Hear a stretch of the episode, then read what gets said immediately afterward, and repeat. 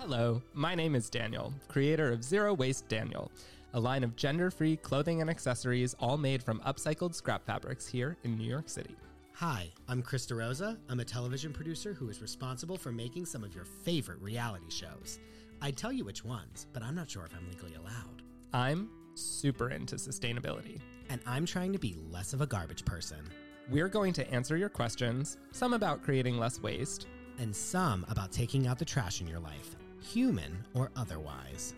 Then, we'll review some products, trends, and services that claim to be saving the planet.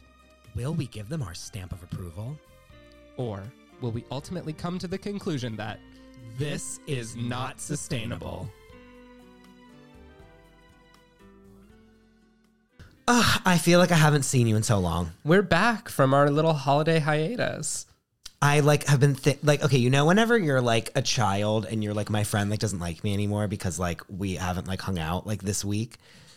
Is it weird that like as I am the oldest human being alive in my soul, there's a little part of me where I was like, Daniel and I like haven't really been talking that much. Like I'm so upset. Like was so upset about it. Oh my gosh. Well, that's so funny because I feel like when I talked to you, I was like, oh my God, how have you been? What have you been up Yeah, to? like, what have you been doing? tell doing? me everything. Yeah, no, when we get on the phone But with like each the other, actual amount of time that had passed was like four days. three days- three Yeah, days. it Literally three- nothing. you're like, I feel like I haven't talked to you in forever. It's literally been three days.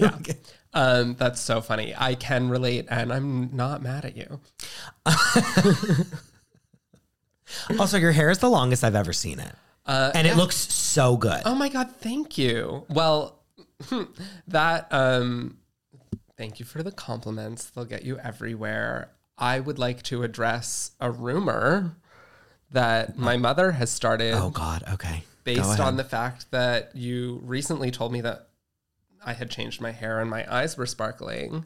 She thinks maybe you have a crush on me. that your mother thinks My that I have a mother- crush. I mean, I basically said in that episode, like, I have a crush on you. Did I not say that? I mean, you said I looked good, but is that Oh. the same thing? I mean, like, what does a crush mean? I have no Like, idea. I have feelings for you, and like, I'm gonna split up your marriage and like take you away from your husband. Is that what like that's what that means? I don't know. You Wait, tell your, me. wait, your mom and I like have beef.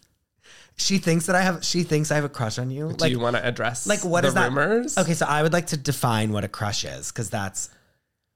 I don't know.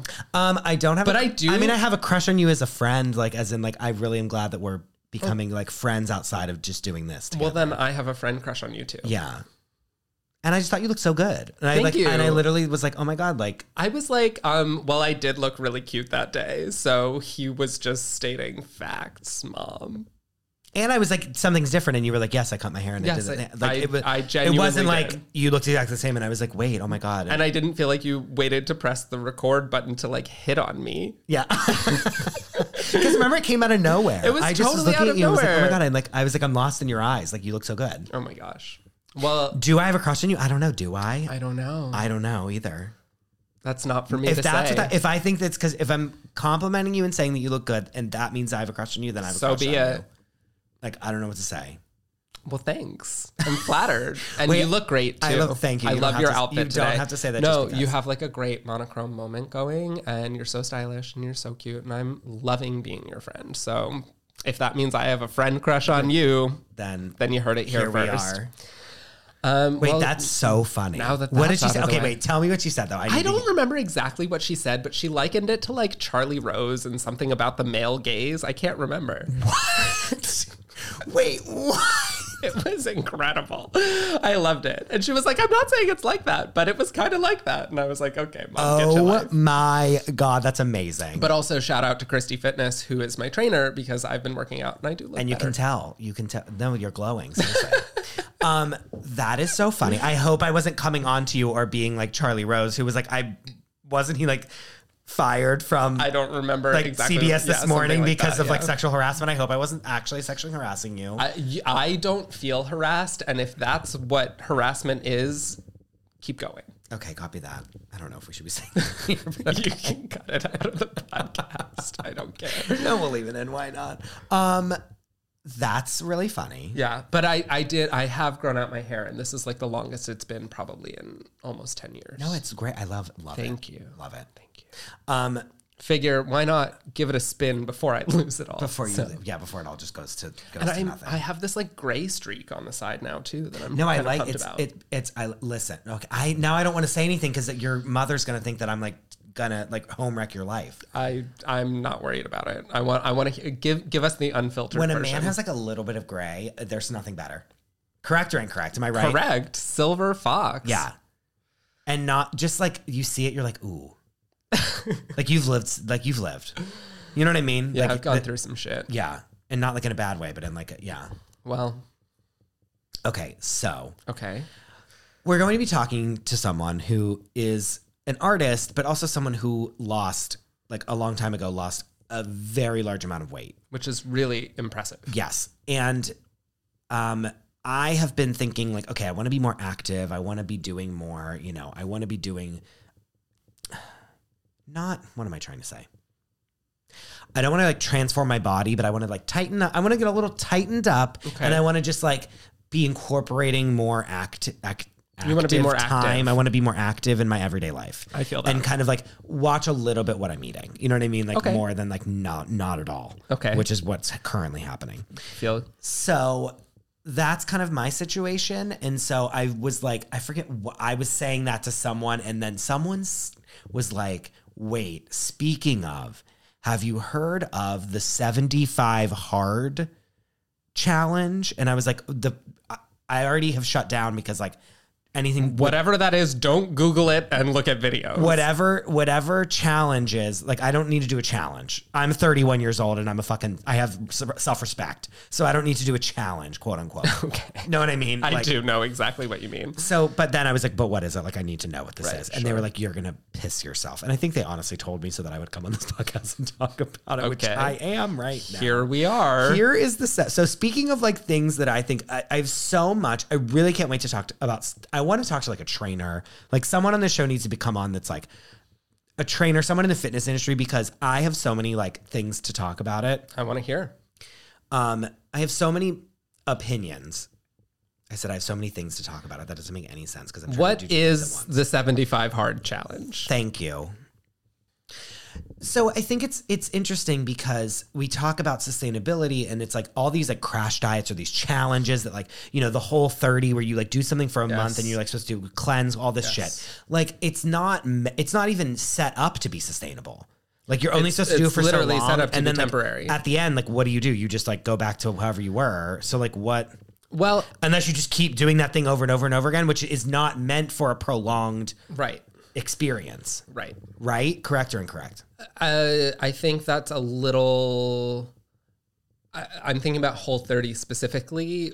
It's a little bit black and white to say, then you go back to whatever, because I feel like the idea is to do like a cleanse almost and then reintroduce things in with a new relationship to them and also to practice doing things that you've never done before but i do think that most diets and most exercise challenges are unsustainable in the sense that they encourage you to crash diet crash exercise crash transform and they don't set you up for Like, pro, like prolonged, prolonged, success, success, Yes, right? agree it's already not sustainable. All these things are like already not sustainable, So right? That's how one? I feel about them. lay it on me Wait, I want to see like the. You need to see this like im- image of it. Okay, okay, okay, okay. Here we go.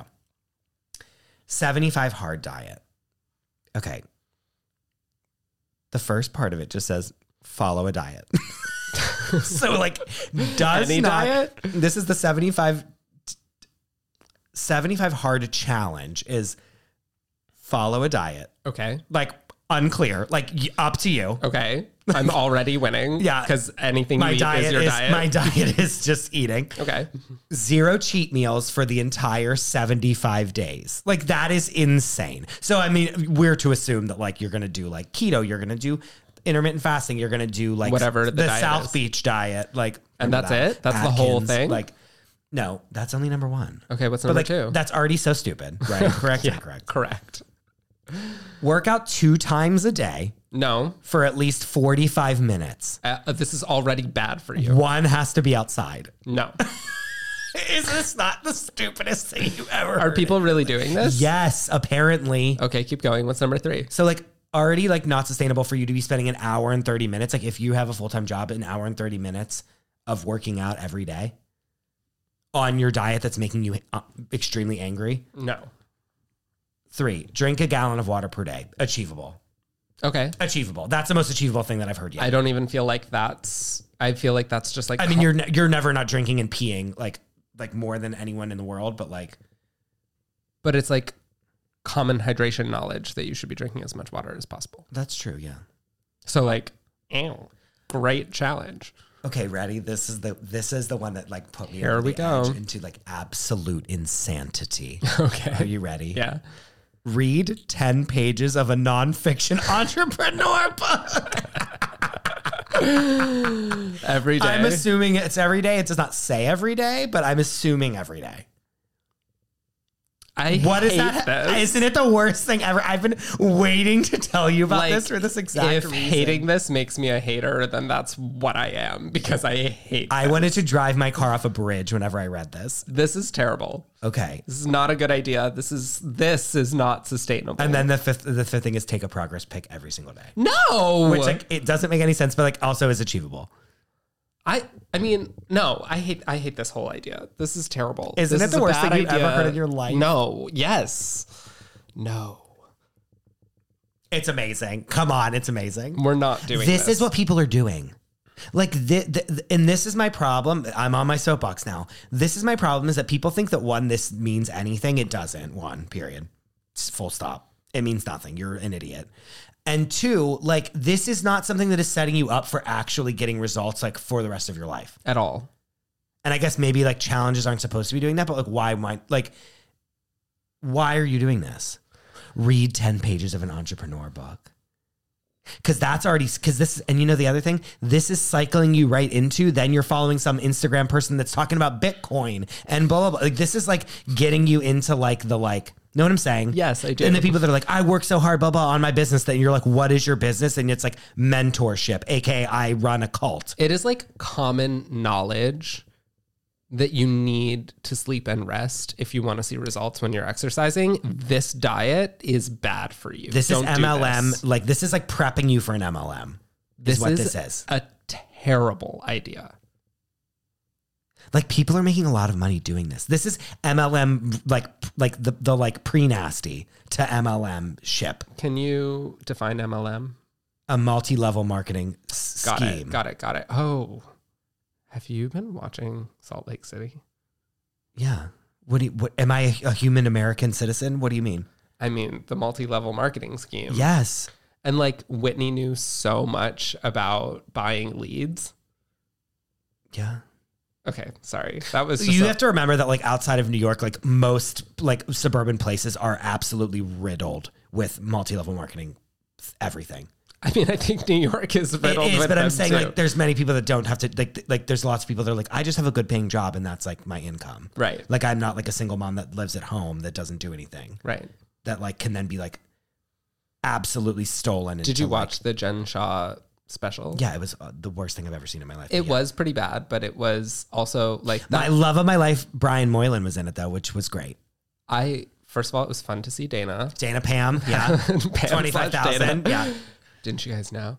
Um, and it was also really interesting to hear that whole woman's story about like sewing her snuggie blankets. Okay, I was like tuning out during that, and everyone's talking about that, and I may need to go back because apparently it it's like, basically what you were saying. Like she was like trying to like help herself out of a bad situation, and she ended up getting scammed like Yeah. thirty thousand dollars or something. Yeah, you know like, that then they, they literally steal your money. So like, not only is that f- read ten pages of an entrepreneur book like prepping you to like just be consumed by someone who's like going to be your quote unquote mentor that you're just Right. paying money to, right. But like, is that not the most the the most unsustainable thing you've ever read in your life? This is not something anyone should do to try and achieve any kind of success with their physique. Or their business. or any or any Just don't do this. it's wild. And like people are doing it like all these challenges and stuff. It's that's the thing is like i'm excited to talk to anthony because like he lost a lot of weight and has kept it off. And i know that it wasn't from doing any of these bullshit like weird whole 30 bullshit things. No, anyone who has really made, whether it's losing weight, gaining muscle mass, running a marathon, eating healthy, whatever, anyone who has made going zero waste prolonged, significant lifestyle change in their life, I'm interested in talking to them about how they did that. Yeah, because again, Because they it's not- sustained it, right. and that's what so many people. The whole like exercise slash diet industry is based is like literally based in us not doing that and like I- being on that hamster wheel forever. Just rewatched Ryan Murphy's feud, the Betty and Joan I've never put eyes on it. That's incredible. And at one point, they're like prepping to go to the Oscars, and Joan Crawford says, "I, you know, it's in two weeks, and I haven't even cut out potatoes yet."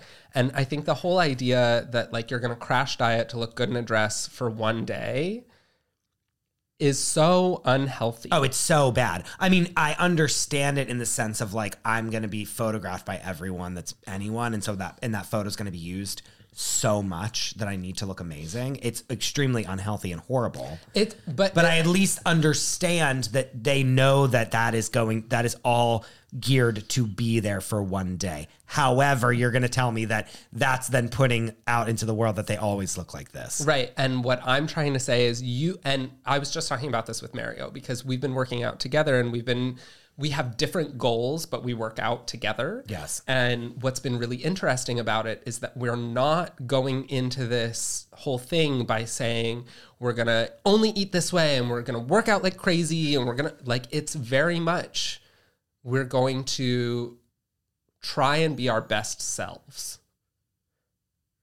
every day our best is different. So on a day when we're really stressed, we're eating pizza. Do I have to have eight slices of pizza? I no. ate a cold piece of pizza as you you literally opened it and gave it to me as I walked in the front door. I mean, per request, Yes. we don't force feed. No, no, no. But yes, but like yeah, like you, their pizza is on hand right. Like and I I had chocolate this afternoon. Like I'm not like pretending that I'm eating so healthy all the time. Yeah.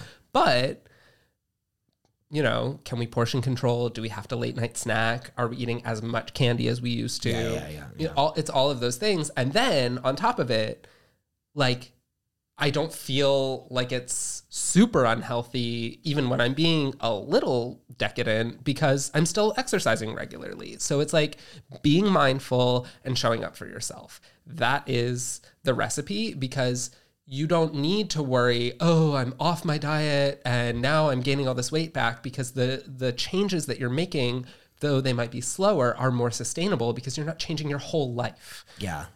Do you know what I'm saying? No, I ag- I agree with you 100%. Well, Cuz that well why are we even here? Is really what it is. Cuz we agree on everything now. well that's it. And you've been, but not for nothing. You've been, you've gotten good um, results from doing that as well. Insane. It's not The like you, results have like been you insane. said that, like And I personally Yeah. have had to change my relationship to food and like, oh, woe is me. Like, I need to eat more.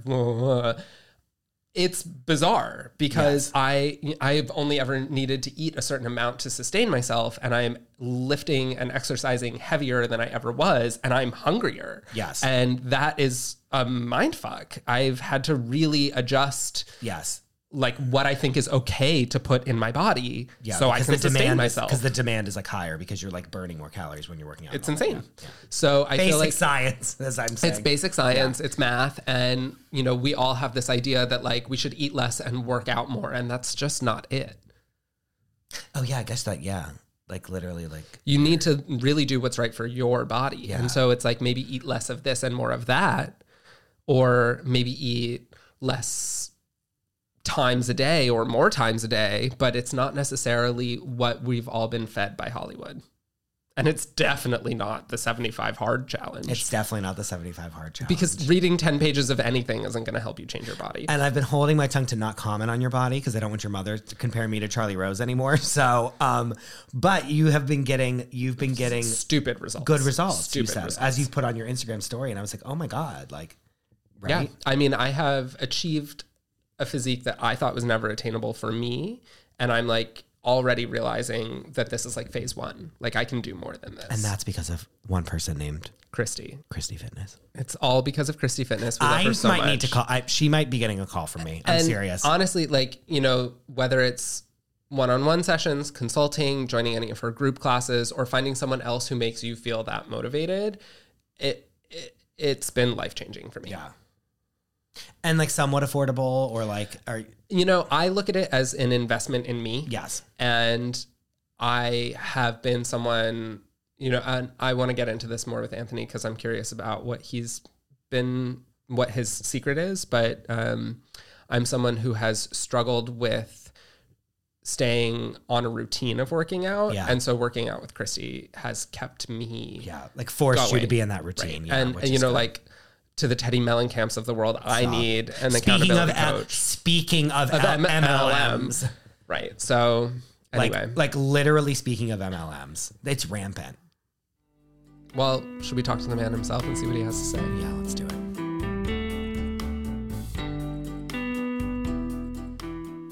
All right, we have one of my favorite people on this podcast today. Finally, I know. Anthony D'Amato, also known as Remember Jones. Remember You- Jones? You are a singer. um, you are a singer, a recording artist, A musician. a musician, um, a showman, as you've told me before, Yes. um, and many things. I'm just like a whore to the entertainment business. Basically, yes. Right. Ultimately. Which like give it to me. Line them up. Let's go. Right. Um, Anthony has songs out. Um, you have how many? You have a full album. Yeah, so I released a full album 2017 and then an EP like right after that. Um, and I haven't released a full album until like soon, really soon. And so it's coming really soon. If you go to at Remember Jones, you can see all of that. But okay, before we talk more about music, we like Yeah. to ask everyone where they're at with sustainability, like where they start with sustainability. It could be nowhere. There's no judgment. It could be nowhere. It could be everywhere. It could be somewhere in the middle. Right, because you're not you don't you don't put yourself out in the world as a sustainability person. Right. So what does sustainability mean in your world?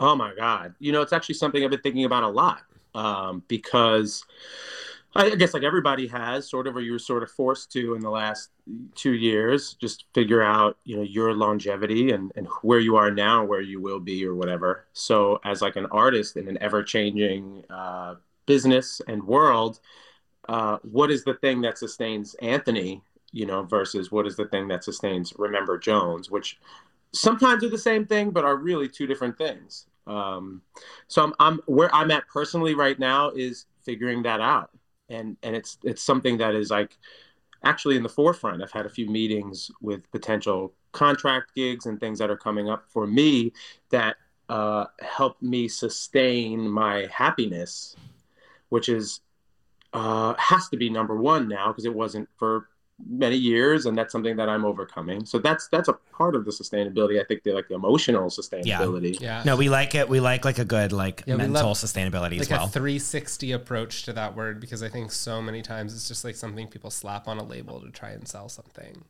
yeah well it all feeds each other ultimately you know like Mhm. i'm i'm renting a really nice place i'm in asbury park new jersey and it's bigger than anything i've had and then it makes me now question like well um maybe i could buy a place Mm. but you know how do i get there without feeling like i want to die every day you Mm. know or like just working from the minute i open my eyes until i fall asleep Mhm. you know things like that so that if that takes an extra year because i've done it uh, in a healthy way or i've done it in a way that uh, didn't stress me out or make me hate everyone around me then it takes an extra year you know yeah, versus and- like forcing things forward just to do it. Right, because burning out is not sustainable.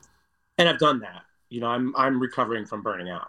You know, Yeah. and actually, I just said to someone, you know, you know, the new variant or whatever's coming through. I'm like, I mean, I'll take another year off.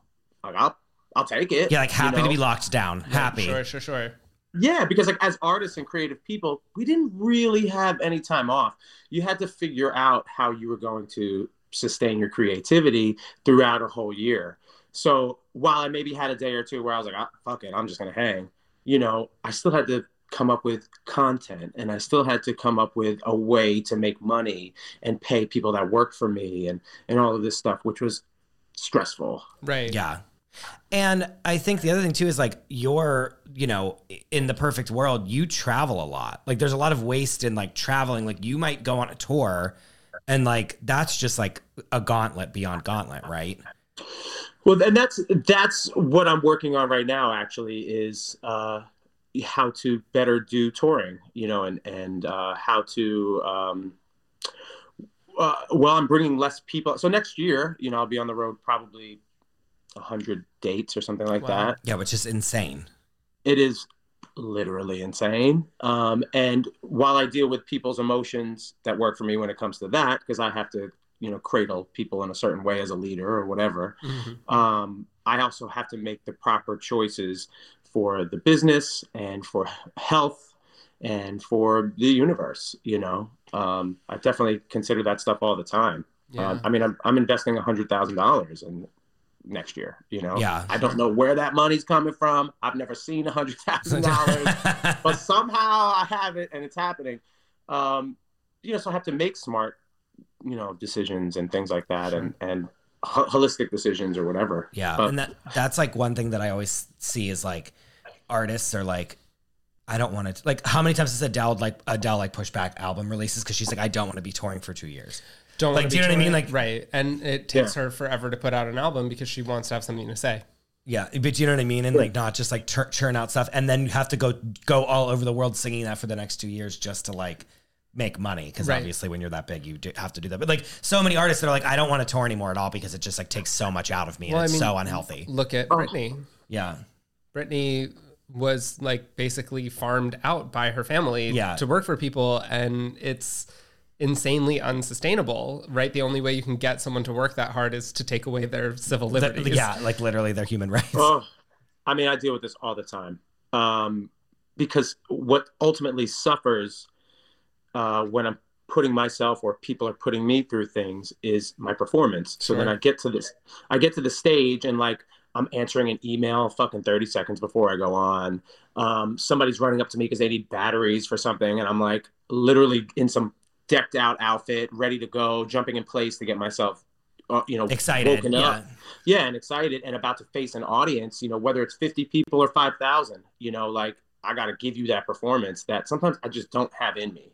Yeah, Sure. and, I- and i got to be like you know putting on this face that like i just don't want to put on. And um you know it's really really challenging.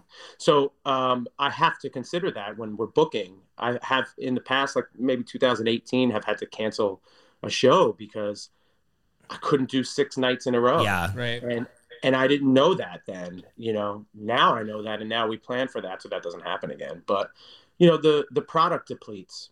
You know, I don't have the physical energy to do it. I don't have the high notes anymore, and that's been Adele's issue. You know, how or it's going to be issue for like Olivia Rodrigo. It's going to be an issue for like anyone who's just Right. been like, you know, thrusted into this business yeah, and now I, I, saw the um, D'Amelio's uh, show that they had, hmm and that's what they talked about the whole time, you know. And she said, "I cannot sustain this lifestyle and and bear the the weight of everyone's uh, you know financial burdens, you know, Right. like because I need to be on all day long to pay your bill and your bill and your bill, Right. You know, yeah. you know that's that's I think about that when I wake up in the morning, you know, and Wait, and is the that's- was the was the show good? This is the Hulu show about like their family Yes. or whatever. Is it good? I haven't watched it. I w- did you like it?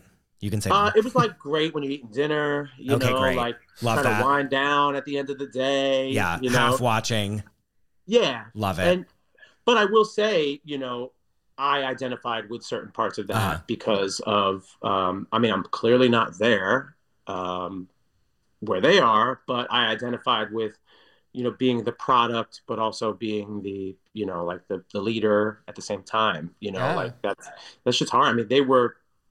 I mean, the anxieties that they face. I don't. I mean, I have hate, you know, on the internet, and I got people who who troll, yeah, but I mean that's all they have, you know, and Yeah. that's that's so fucked up. So I, you know, I, I I felt for them in a lot of ways, and I thought that was it was interesting, and it's it's also always good to learn about those types of platforms and those people and what they're going through and stuff because Well, we can we only hope we'll have that. It's interesting because we, with this podcast, we've experienced, and, and I think this is, you know, Chris knows about me that I love a segue. So I think we're Go just going to segue Yeah, right into through. your TikTok. Let it flow. Let it flow. um, this is something that we've dealt with. We've seen on the internet that there is almost like a viral sense of reward for engaging in like hateful behavior. And a lot of what we do on TikTok is look at videos and trends that are popular and getting a lot of views and a lot of likes, and we just call out whether or not we think what they're doing is sustainable. Sure. It's not that deep. It's Yeah, that- like it's it's actually truly, like truly super not, that deep. Yeah. and I find that when the videos are negative in in their general connotation, that they they perform so much better. And Yeah. so we sort of grapple with, you know, do we want to feed that beast to raise awareness, or are we part of something that we don't believe in, or you know, can can you even control it, right? You know, so Yeah, like the chips are stacked against you to like want to be mean about, like to be like meanness is rewarded, which is hilarious. And for Yeah. us, you know, we we have so many videos where we're like, "Oh, this is super sustainable. We love this." And like they get no views. And then something where Chris is like, "Get a life. This is so stupid." is like millions Lo- of People are losing their minds, like telling me to kill myself. yeah, So- like literally. Yeah. And Yeah. you know, we're we're in a place where it doesn't affect us mentally, could care less. Yeah. but I see how especially for someone younger, someone new, someone who's working by themselves, there are a lot of pitfalls Yeah. to engaging in in the repartee. And also someone, maybe possibly someone that doesn't put out s- things to be publicly judged as a profession. Like Sure. we both do that. Right. You know what I mean? You do that as well. Like a lot of people are like, oh, I'm like an accountant and I like do this on the side. And Right. then they could be, it could be really mean. Right. Yeah. Well, you know, social media is exhausting, It and sure is. it's it's given um, it's given the plebes a platform to speak when no one really cared to listen. Yeah. So these people feel like really, ins- you know, the word inspired is not the right word, but they feel like this is their way of giving or com- or competing in a field with these creative people who actually have something to offer. You know, so like, let me hit you with some fire, and sometimes it's funny, you know, Yeah. but you're not really thinking about how that affects anyone because, you know, a lot of people don't think about how their words affect people you know and Sure. when you're when you deal with words as a business as as we do or, or we do as a creative you know you know words are you have to think before you do shit Yeah. you know Yeah, I mean, I often think when we're about to post a video, like, am I really going to post this? Like, what if this hurts Yeah. someone's feeling, a content creator's feelings? And so I'm always trying to make sure that what I'm saying is something I stand behind, and Yeah. even if it's a little harsh, like it's it is my my true view because I don't want our videos to be seen as just merely trolling for likes. But uh, we actually just posted a video that is a duet with one of your videos. Yeah. Speaking of TikTok, And I was like, "Am I about to get into this right now? Am I am I gonna tag is drama happening? Carrie I so Underwood in a post?" And I did, and and I thought about it a lot, and I think it relates to the design industry. You know, we see that knockoffs are rampant, people stealing trends and filtering them f- from the runway to fast fashion. You know, we we know all about how that works and i was really flabbergasted when i saw what i saw so if you want to talk us through your experience a little or tell us about what you know for anyone who doesn't already know what i'm talking about. Yeah. about Let's just start. yeah. Let's start at the top. So basically, you have a song called Fat Jeans, which is phenomenal it's a great song. yeah great song. thank you It's a great Yeah, song. It's really fun. it is i've been calling fat jeans my um uh, you know quarantine response my pandemic response Yes. right Yes. because Is that you it, it really Yeah. is based in truth you know like i uh, i'm sure we'll talk a little bit more about this but i was 375 pounds at one point in my life wow and you know i have like a, a drawer in my you know closet that is my fat clothes you know and Sure. then i've got my feeling good clothes you know and i as i was like thinking about this song which ultimately came from me being asked to do a gig for like the first gig during the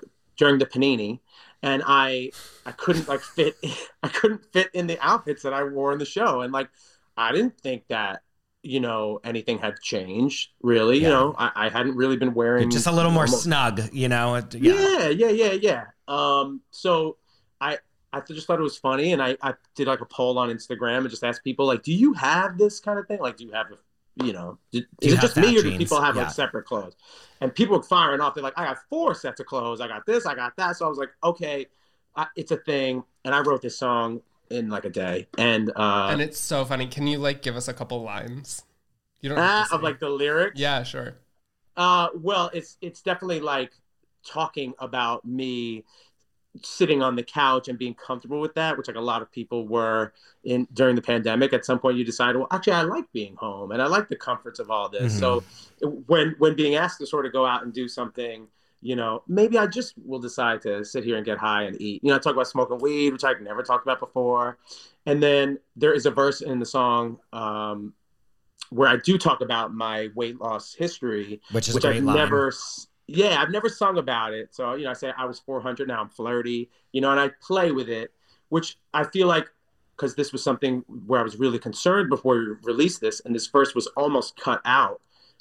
I was concerned that people would think I was fat shaming, which like I was actually singing about, you know, chunky pride and like just feeling good, feeling thick. But Yeah. like, you know, if I didn't talk about this is my constant struggle every day and it was just intensified during the pandemic, but fuck it, I'm just gonna let these rolls hang, then, you know, maybe people would have seen it as something else or something. So I I enjoyed singing about it and I had fun with it and then I really took my time to pick the right words and be slick with the delivery in it. Uh, so no one took it negatively and no one did, thankfully. But um, I also put a lot of uh, money and time into an animated video. which is also phenomenal. It's a great.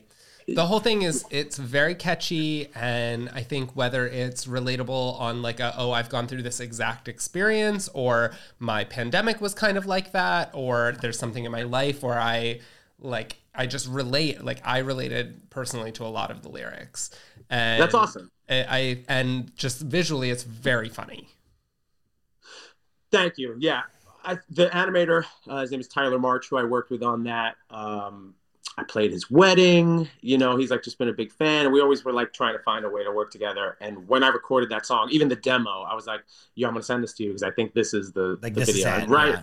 Yeah. Right. Immediately, we were like, "Okay, we Yeah. know what we're doing with this." And it's basically you So- as a cartoon, and then there's like your fat jeans, and that's like they're like personified. Like they have like personification, so they're like a yeah, character. so I dance alive. with the fat jeans. Yeah. I dance with the pillow that I'm sleeping with. I dance with the a chicken wing that I'm eating. You know, Yeah. like it's It's it's like a lot of fun and- yeah, it is really fun and very colorful and silly. And uh, this you know, episode I, I would actually just a commercial for your for your, animated yeah, video yeah. yeah so go check it out um so silly, I love silly is like the perfect word. Like Yeah, silly, silly. is like it's so silly. Like it's Oh, in the, in the best way. Yeah, and i and i think that's you know i'm doing that a lot with this album in particular which is uh being a lot tongue-in-cheek and giving that sort of humor i've always done this but give that humor but it's Mhm. also kind of sexy and it's also kind of smart and it's like oh okay we have something going on here it's not just silly to be silly it's like yeah, you know i felt it would be universal and and that the video would reach a lot of people and you know it i released it in june as the first single from the album and like it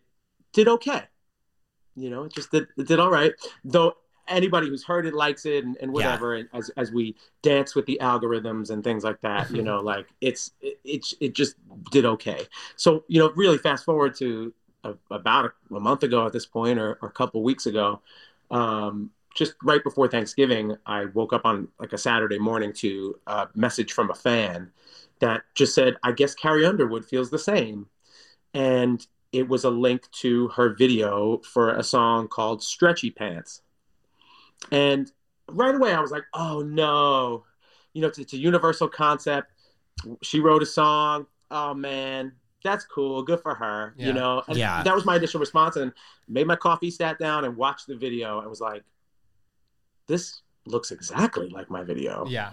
You know this is an animated video with you know personified things and uh you know d- dancing in the chorus almost exactly like my chorus had dancing in it. Yep. the color schemes are the same.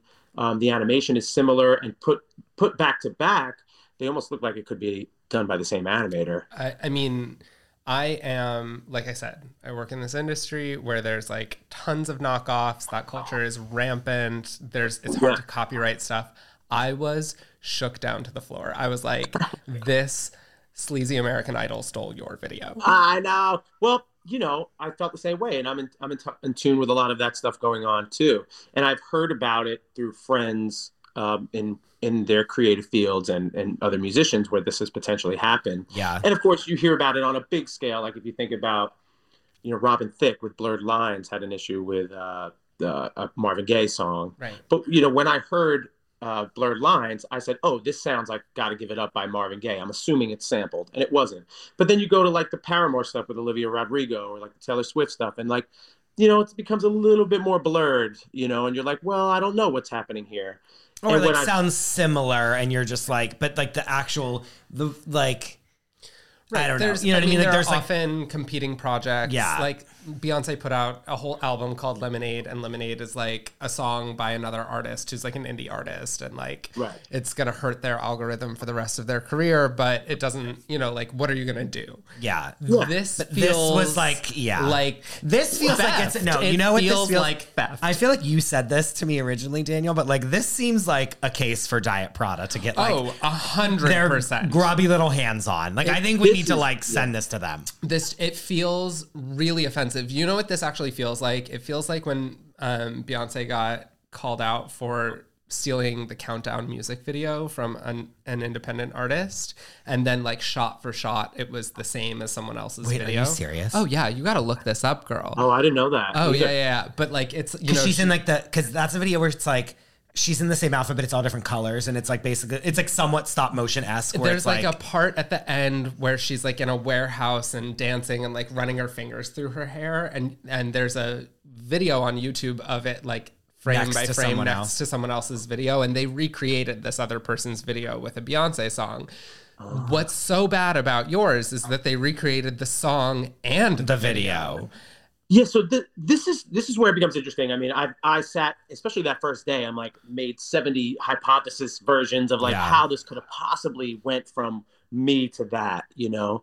And we looked at like the animation team and Googled or, or Instagram searched. Yeah, like everyone's- really got in there. Yeah. Yeah. And Tyler, who did the video, was like, I have no connection to any of these people. And the producers I worked with and co wrote the song with, we have no connection, except for that one of the writers lives in Nashville, and that could be a connection, but like, who could say, right? Um, the so- I mean, I have talked to five lawyers, you know, like I've, Sure. I've been through it Yeah. and and ultimately you know we all kind of agree on the same thing the song uh, let me say this differently the video is really what makes you question the entire project the song if when you put the two back to back yes her her chorus is you know i i i got my stretchy pants on and i say i put my fat jeans on it kind of drops the same Mhm. she's sounding r&b which like she typically doesn't She Mhm. sounds horrible in the song also, PS. Which- Not to be rude. And like she literally has so much money, so who cares? And like actually I think she has a really good voice. But like in the song she sounds like garbage. You Well, don't think you she know, a a lot of the Never been a comments are saying that. A lot of people, even her fans, are saying, "Why is Why did you make this song? Yeah. So you know, it is it is questionable there, but they they've done enough work that the two aren't exactly the Yeah. same. Yeah, of Like, course I- they do. Of course they did. Well, yes, and I and so I don't really have legs to stand on there when it comes to that. Like if I was to go into litigation or something like that when it came to the song, I'm not winning. Yeah. Let, let me just tell you, as a creative, I feel it is actually to your benefit that she's done this because I think that you have um, uh, sort of a more of a moral leg to stand on than a legal one. And who needs to get into a courtroom and drag someone through the mud for a lousy buck? But I Yeah. think the idea of someone stealing your creative work product and then selling it to their fan base, which is significantly larger, sort of makes a, a very interesting case for why people should discover and appreciate your original work. It, I totally agree. Uh, like I'm not in it for money or anything like that, but I think it's oh, this is this is where it becomes hard for me because I could go in a million different directions, and I am someone who has gotten myself in trouble because I fight for other people or or other issues where like everybody else is afraid to fight, but I'm like fuck that bitch, I'm going in, Mhm. and then I'm sitting there by myself Yeah. you know? So i i need to make a conscious choice of how to to work on this. And i need to do that while i'm doing like a million other fucking things. Yeah, and and that's that's where they're able to win. Sure. and that's why no one there has contacted me even though their comment sections are blowing up i wrote jesus take the steal on all of her uh Oh my god. you know all of her socials and like Jesus, take the steal. Amazing. I mean, all we can hope is that, you know, at the root of it, the actual person, Carrie Underwood, didn't know. You know, Yeah, we're, we're I believe- hoping that someone else. well, and she absolutely does not write her own music. Sorry to be rude to Carrie Underwood, but so like, Well, we're hoping is- someone else stole it and we can figure out who. And we're hoping that maybe she can be part of rectifying that for you because she does have a voice and a platform. that's the hope you know and and that would be the right thing to do even if uh it just happened in some weird way maybe an intern suggested something that said oh nobody's seeing this guy remember jones he's only got uh, you know thousands of followers we've got millions so let me put in this idea that seems like it's mine and then it snowballs into something you know whatever Sure. that I, I believe that is possible to happen and she has no idea and she's just approving it that's fine yeah. but in response to some of this, she made a response. I don't know, she, you know, the team, but Carrie Underwood as a post or whatever, um, made a response to this in a in a follow up post that said, "I hope you all enjoyed this song that I wrote a couple years ago with my friends," Oh God. and and that fired more people off, you know, and then it got me thousands more views and followers because obviously they're responding and acknowledging that it's happening, and I I think that you know. Uh, it's it's just like not a good feeling at that point you know no one's going to contact me because they're going to believe it's going to blow over he doesn't he can't sustain this Yeah. you know Well, and He- like even if you try to sue them, like they're just. I mean, she has all the money in the world. She can just drag you through. Sadly, the the uh, justice system in this country it allows for her to just bleed you of all of your money while you three fight. Three of the lawyers I've spoken to already have ties to Universal Music Group, so they can't work with me, and that's another way these artists are Yeah. able to get away with that. Yep. Even though they agree that you know you do have some legs to stand on here, but ultimately, you know, they all think this is possibly one of the best things that's ever happened to you Yeah. if you play the cards right. Yeah. so Right. I, I I just another problem with this is she this is the third time she's being accused of of plagiarism. No. Yes. Oh yes. my. Oh goodness. One was kind of notorious. It was a, a Sunday night football theme a few years ago, which I don't even know there was a Sunday night football. Um, but she Yes, kind you of do. Are you I ready I'm- for some football? You don't know that song. You don't know the Sunday Night Football song, no. I have no clue. guys. What? Do you know this? No. Oh Christ. Okay. I, I Anyway. no. I just thought it was. I, I remember like Monday night football, uh, Super Bowl Sunday. I mean, I'm not in for football games. Oh, maybe like, thinking of Monday Night Football. Maybe I'm thinking of Monday Night Football song. yeah, like, are you ready for some football? Yeah, that's what I'm thinking of. Oh, there's a different one. Okay, never Yeah, mind. yeah. Okay, I take back There's all the rudeness I I'm just gave. like both of you. genuinely so confused. I don't even know. Okay, what- back in the day, very quickly, back in the day, I think it was Hank Williams Jr. when we were younger, saying Monday Night Football was like a big deal. And I think still is question mark. I don't watch sports, but like when we were younger, like Monday Night Football was was like on like CBS, ABC, like all those channels. And so I, I think it was on day. CBS. I was absent. like Hank Williams Jr. sang like a song, like literally, like "Are you ready for some football?" It's a Monday night party.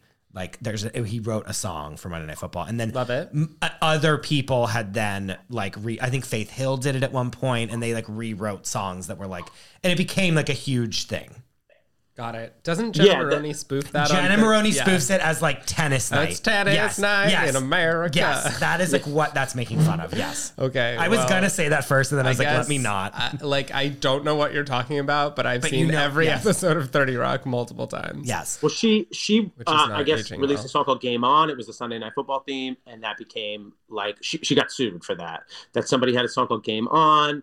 That was another country independent country artist, and they sound similar but different, and and you know they settled it out of court, whatever that means. Yeah, aka So- they paid off the person. Yeah.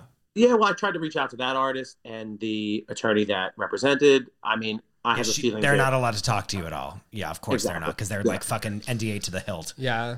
exactly. Their Yeah. silence So- has been bought.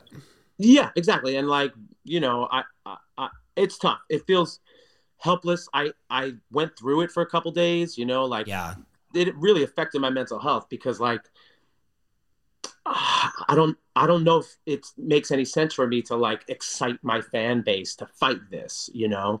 I don't know what move to make. I just kind of want people to figure it out for themselves and see it for themselves. Yeah. But that still takes a lot of work on my end to like get it seen to people. So I'm posting on TikTok and Instagram and and some of it hits off, you know, and some of it just doesn't and people share it or people don't take it seriously until they see something that they are like, "Oh, okay, wow, that actually is you know similar Yeah. or whatever, you know. Aggressively similar is the phrase I would use.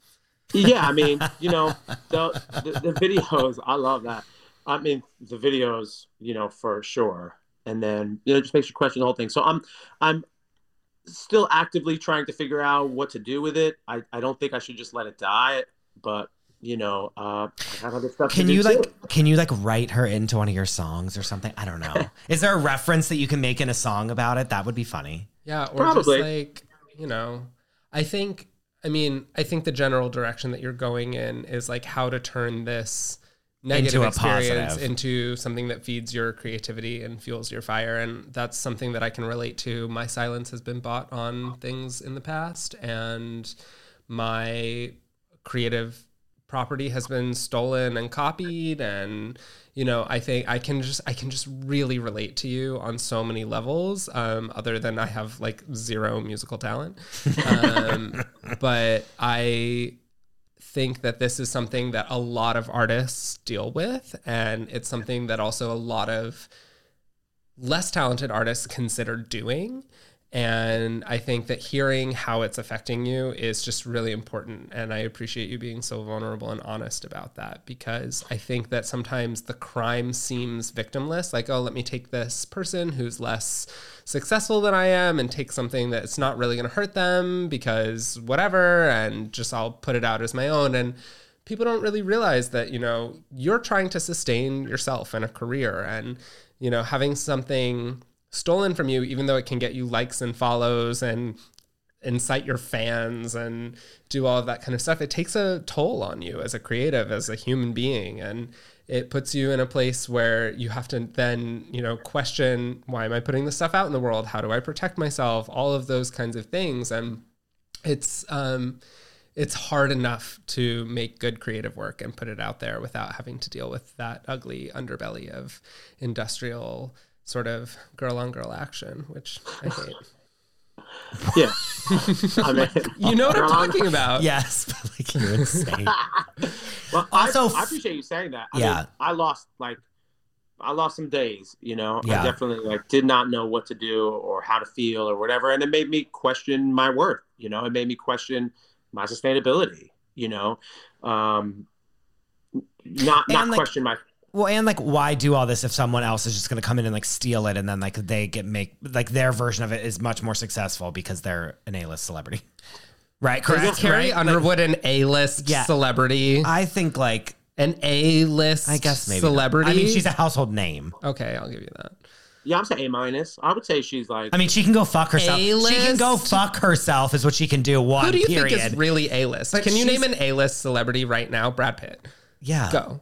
Angelina Jolie. Right. Would Jennifer you put Carrie Aniston. Underwood at No, a but- party with any of But them? is she? Does she seem B-list? I guess. What do I even know? I don't know. And honestly, this is like, no, I'm not trying to like shame Carrie Underwood. I and like I, I said, I hope that she doesn't even realize what she's done.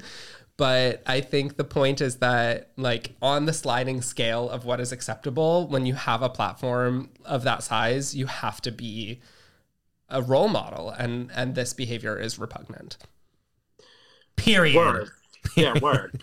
Yeah, I'm, I'm with that. It's it, I, and like I think you said the right thing. Hopefully, she has even no idea. You know, and a lot of her fans are saying that to me. Don't blame Carrie, blame the production company. Blah blah blah. I'm like, listen. At the end of the day, Carrie Underwood released all of this. You know, if if some intern I have working for me did some crazy shit, they're gonna look at me. You know, they're gonna look at. Remember Jones. Like Of that's course. who I am. So you know, I don't. I, I mean, people are whatever, and Well, and and, go- like go back- inadvertently, when you're blaming her, you're also blaming her team. Like you don't like we don't know who her team is. Like what the fuck? You know what I mean? Like Carrie Underwood Inc. yeah, yeah like, the, the plebes don't get that you know so it's it's you know i stop myself from arguing or whatever Yes, yeah. and then allow you know fans and friends to chime in and and all i had to say was you know one thing or post my video to her comments and be like wow kind of looks like this that's all you got to say because anybody with the wherewithal i had fan you know arguing with someone else there being like respectfully are you blind like just like hon- honestly do you have a, an impairment because like if you see these two back to back you uh, that's it yeah, like you know yeah. Right. so uh, crazy. you know, that's where that is, and and and I'm I'm hoping there is some evolution there. And she's trying to raise money for a charity with the single. That was another red flag. They released the song, then pulled it, then released it a couple days later with a charity fund thing associated with it. Stop. So, Does she you know, I got not have being like, no "She's to-" shame? Okay, Countess Does she have no shame? Yeah, a portion of proceeds, whatever that means. Yeah, that could be. Yeah, two cents. yeah, and of course it makes my uh, situation a little Yeah, trickier. looks makes you look like an asshole. Yeah, what a fucking dumb idiot. Oh my so god. I'm down if you want to try to raise money for funds, girl. Like, let's do it. You Yeah, know, let's. you could let's- duet your we- songs together. I mean, the name of the album is "Ha Ha Bitch," and like, it's like Yeah, so haha, bitch, Carrie. Yeah. yeah, well, you know, I mean, it is good timing for things like that to go down. Um, I'm an idiot. it's- Okay, keep going. it sort of flips, like, uh, you know, artistically flips what people perceived as me, uh, you know, of me as an artist, and um, think that's and great. that's yeah, that's why the title is what it is. That's why it's going to look like it does. What it's going to sound like it does, and and so um, I, I I did I wrote a song actually with my my husband, um, and Who is like a music? He's a composer. Yeah, he's Yeah. a composer and and kind of like a genderqueer model and stuff. He's actually slaying on TikTok and hmm slaying on the socials.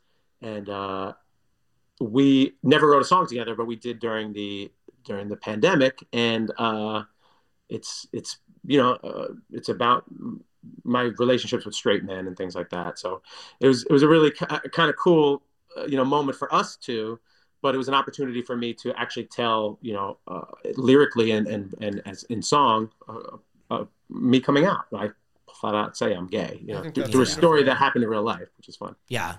Well, I can't wait to hear it.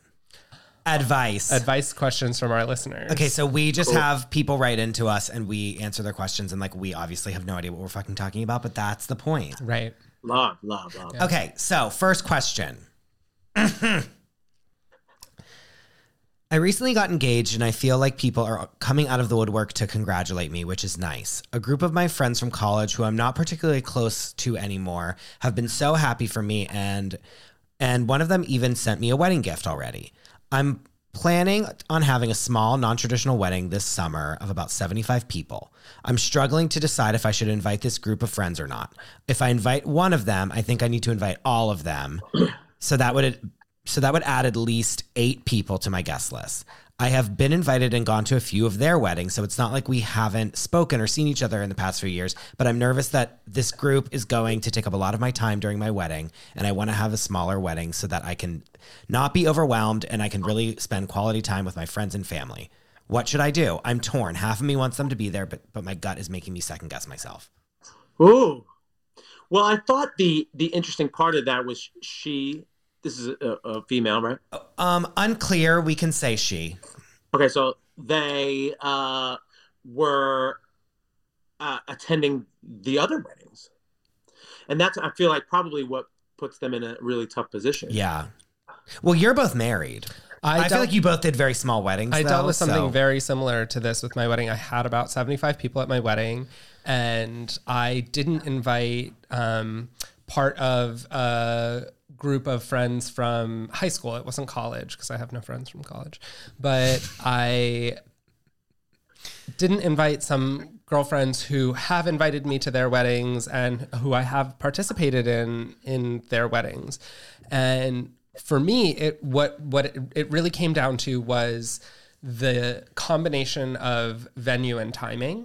We had our wedding on a holiday Monday, so it would have been people taking their holiday weekend to come from out of town into the city, and our venue really couldn't accommodate the extra eight people. So I knew we opened up our wedding to sort of a, an extended friends and family for drinks and dancing after the ceremony and dinner. And we cleared the tables out of the venue and had like a little after party. And I felt really good about having some of my local friends join us for that because we didn't have the space for dinner, but I wanted them to know that they were loved and invited. But I felt like it would really be a burden to invite people from out of town to join for that. And so I just made the decision not to invite some of my extended friend group because I didn't want them to put themselves out and get me a gift just to come to like the end of my party Yeah. and have to go to work the next day. Yeah. So since then, I don't think it's negatively affected my friendships. And I think that all of them understand. And anyone who doesn't, then, you know, that's where we were on our friendship. I didn't invite you to one thing and you don't want to talk to me, the end. So I think, you know, feeling like my gut is telling me to do this, just listen to your gut. Yeah, I think I think that's a really good, you know, compromise with yourself. You know, like just communicate. Uh, You know, like just say to them, "Here's the conundrum I'm in. You know, maybe we can do something special. You know, maybe we could plan another date for our crew and make it a thing. And uh, but you know, I'm dealing with uh, things at this venue or, or things with you know within my family that you know I, I can't I can't stretch anymore. And Yeah. I think that's that's super fair. I mean, I would appreciate that, especially if you're feeling like in your head or in your gut that like. Oh, these people are going to feel a certain way, so I, I want to. I love them, and I want to make sure they're taken care of. But I can't have them here like that. I mean, it happens all the time. I think that's fair. Well, I think it's. I think it's pretty simple. I'll say, oh, I think it's not as simple. Is that oh, bad? Because there's a part of me that wants to say, because the person says I'm torn, and half of me wants half of me wants them to be there, and I think like there is a thing like I definitely have like regrets of like certain friends' weddings that I couldn't go to, and I could have like pushed back more on like work things or things like that, and like like there are a few weddings I missed that I was like I should have been able to like I really wish I would have went. You know what I mean? Or I like do there, know what you mean. I feel that way about one in particular. yeah, me too. And like, and I really like think that I sh- like should have tried harder to make it work. And I think that like there's that similar same kind of regret of like what happens on my wedding day if I look around and I'm like, oh, I really wish they were here and I didn't invite them on purpose. You know what I mean? So like half of me wants to say invite them and just have them and like who cares and just all put them at the same table and like just let them be there and like whatever and then just like pay the time that you have with them but then also be like I have my other guests I have to get to. Like there's part of me that's like just invite them. Well, the like if you have want them to be there the okay, so quickly from 75 people to add 8 more is almost 100 and that to me is like that's kind of hard cuz it goes from being like a, under 100 to like basically 100 and that's weird and like maybe you can't afford that or maybe you can't i don't know or maybe the venue size is then much different. But the one thing i will say in the negative column is that like if one of your like your friend already sending you a wedding gift when you haven't even like for no reason is absolutely like emotional terrorism. Like do you know what i mean? Like like that like that's like you better invite me to your wedding and i don't like that and so i almost want to like say no because of that. Yeah, because that. that's very strange to send someone like a wedding like a gift I guess maybe a chef. Like I don't know. It's weird to me that like, oh, you got engaged. I'm going to send you a gift. Is that? Did you get a gift when you got engaged? Did you get a gift when you got engaged? Uh, only from people I was very close to. No, no one like, oh my god, you got engaged. Let me like send you something from Tiffany's in the mail from like DC. Like, no, Okay. no, no, no. Because that to me makes me be like, you're these people are thirsty as fuck. Like, don't invite them. I yeah. I the other thing is just that your wedding and wedding day will go by in a breeze. Yeah. So anyone who you want there, you should have there, and anyone who it doesn't like give you a lump in your throat not to have there, you shouldn't have there. that was good. another question. Maybe I missed something. Is there a reason why this group of people would like take up so much of her time, just because they haven't seen each other, or like? Um, I it doesn't really say, but what I can like assume is that like. Maybe like they're probably like college friends, so they're probably like rowdy, and then they all get together, they're drinking a lot, and like And if you don't see I don't them all the time, then you have to like pay special attention because they're Well, I, I would think if you're used to going to weddings, I mean, I always feel like when I approach the bride or groom or whatever, I'm like, I, I realize this is your day and you got to see everybody here. Yeah. So the time is limited, and I'm gonna hit it on the dance floor, and we'll, you know, get a pick, and we'll be great. Like, Yeah. I don't. I, I- I don't know, but maybe she's feeling like this particular group is overwhelming, and they are going to change the entire energy of the event, and like that's a real concern. I that mean, is a then that- concern. then hit hit up the Applebee's the next day or something. You know, like go make something happen. I liked your suggestion of doing something special, like you know, With say, them. for example, Yeah. you know, especially if they don't know your fiance and like your fiance is going to be meeting them at your wedding, then I would say, you know, hey, I'd love you to meet my fiance, or my like after we get married, I'd love you to meet my partner, and could we do something with all of our partners that would be really special? I'm having a small wedding, so like. It's not going to be before then. love you. Bye. Yeah, that's fair, and that opens up just the uh, options. You know, maybe if they're all closer to each other, you know, this couple can go down there, or, or you know, or something like that, and then you make a weekend out of it. You have actually more fun than you probably would have had at a Exactly. wedding, which is like overwhelming to begin with. I had ten people at my wedding, so I don't even know. Yeah. Yeah.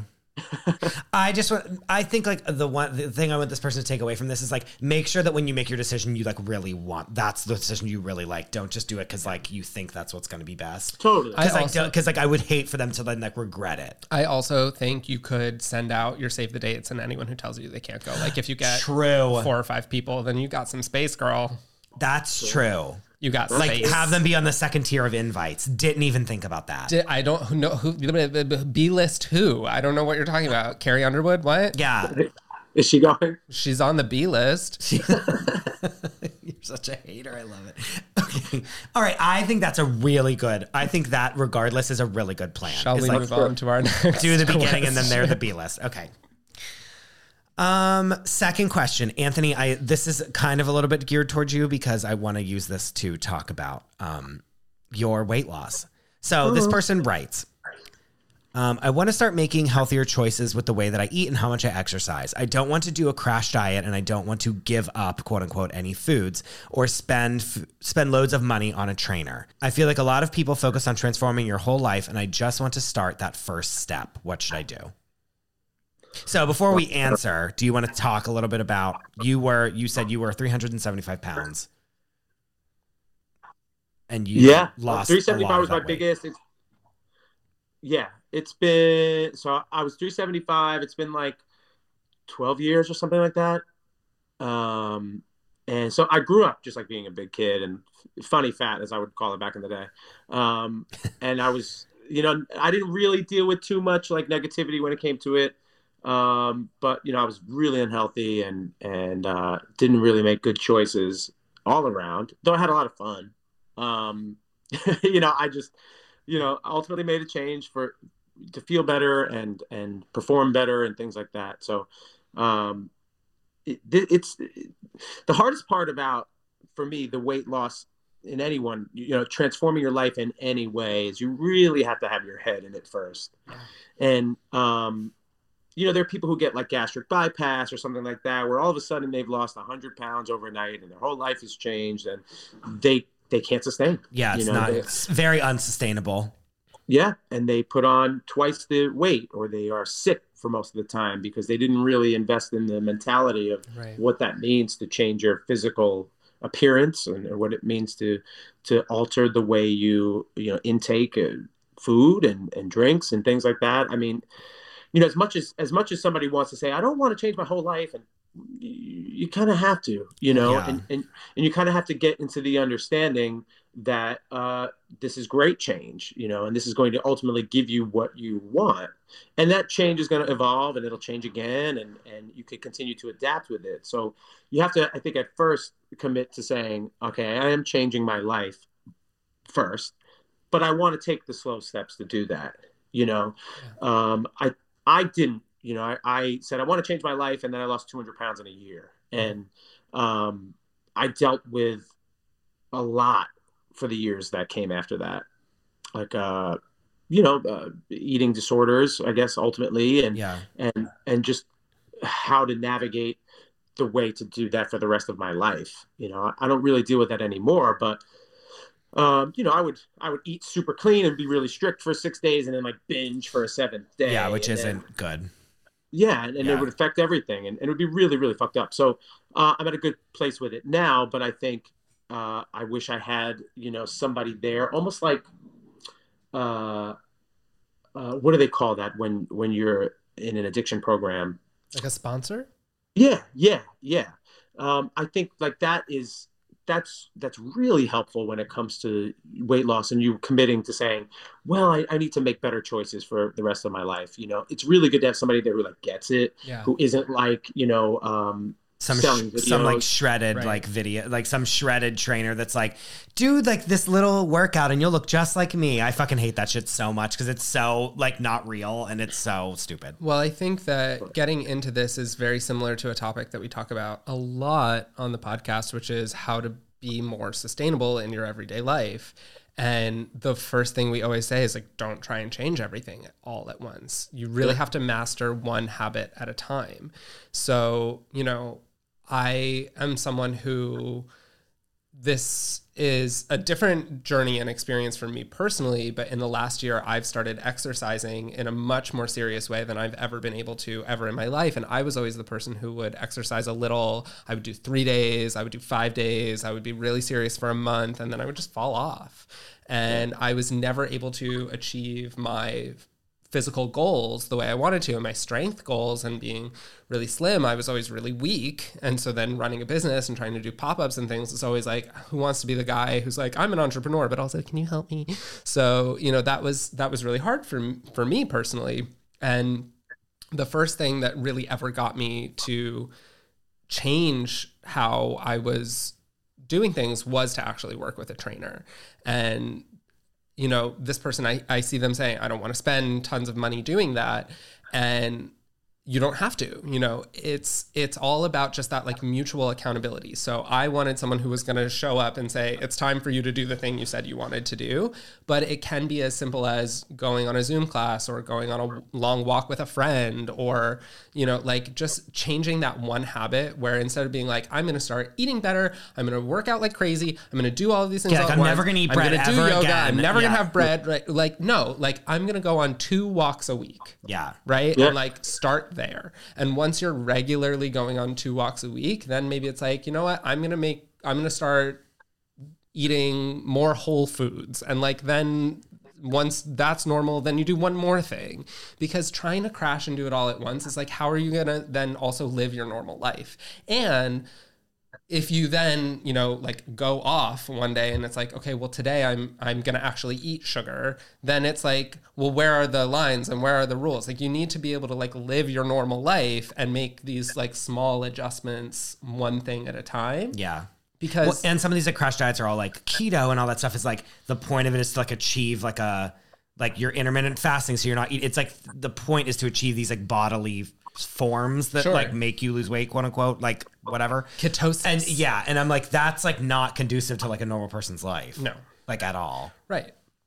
Yeah i've i've gotten to the point where I, now i can adjust what i do and how i do it around how much energy i put out or what physicality i'm doing or Yeah. the mentality you know like my brain has to be on all the time Yeah.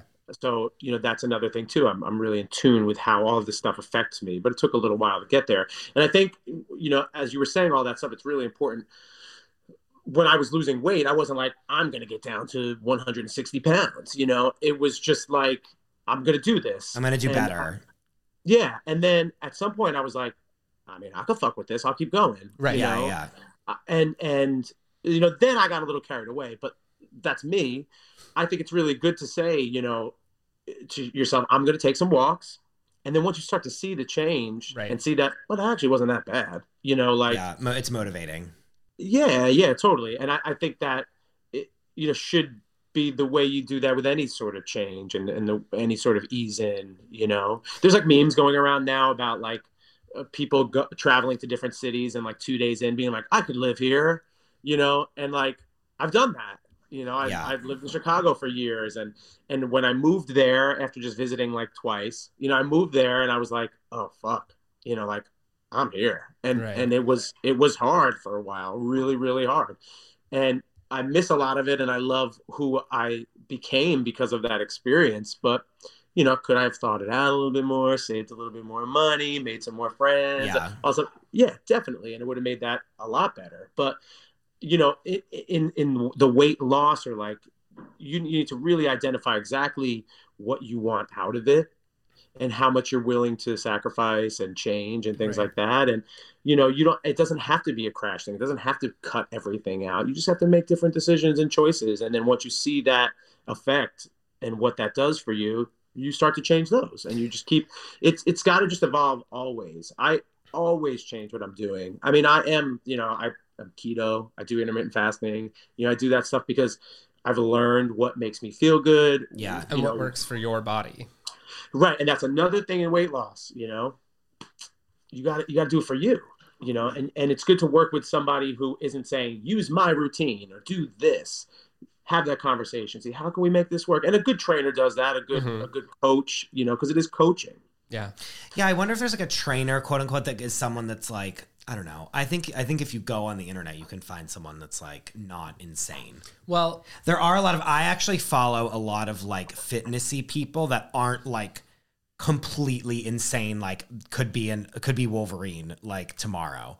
Like there's a lot of people that are like either physical therapists or or like other there's a, I follow some guy that does like he I think he does like like the silks, like you know the people mm-hmm. like perform on the silks and like pull the poles that like spin around, and I think he does like a th- he does a thing that's like sp- like lear- to teaching you how to do a split, and like he mm-hmm. has a great body, but he's not like a bodybuilder, you know what I mean? So it's like he like is very fit, but it's not like gross. I follow this physical therapist that's like this guy that just like looks like every other person that would just be like some random person that's not like here's my workout I do and I like take my shirt off and look insane. Like it's like achievable and they kind of show you like real world things and it's I don't know there's just like no marketing to it and there's it's also like, just Yeah. like I mean, shout like out, they're out there they're out there is what I'm trying to say like there are people you can find them shout out to at Christy Fitness who Yeah. I work out with. Um, l- I what what I really like about it is that we don't do measurements, we don't do weigh-ins, we don't do any of that stuff. The goal is to get stronger and more flexible and more physical in my own body.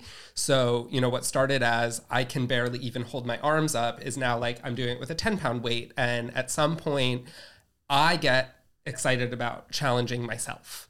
And it's not about, I want to look like this. It's like, I want to get stronger in my own body. And I think what people need to realize about a lot of this stuff is that you can't, it's not, it's like, it's like if you're looking from the outside in at someone who's getting plastic surgery and they go in and they're like, I want Nicole Kidman's nose. And it's like, okay, but you have don't your have nose. that. Yeah, like- right? So your body is your body and you can't want someone else's body. You can only want the best from yourself. Yeah. So to sort of get on board with like, I'm going to do stuff to make me my best me instead of try and be someone else or be something unattainable for me is it's a very hard mindset to get in. But once you're in that mindset you're able to sort of approach this stuff differently. And the other thing i would say is you know every everyone's body is different. Everyone's metabolism is different. Everyone's taste buds are different. So you have to find what works for you. But a lot of it is really education based right? If you understand how like calorie intake and burning works, you can do a lot for yourself without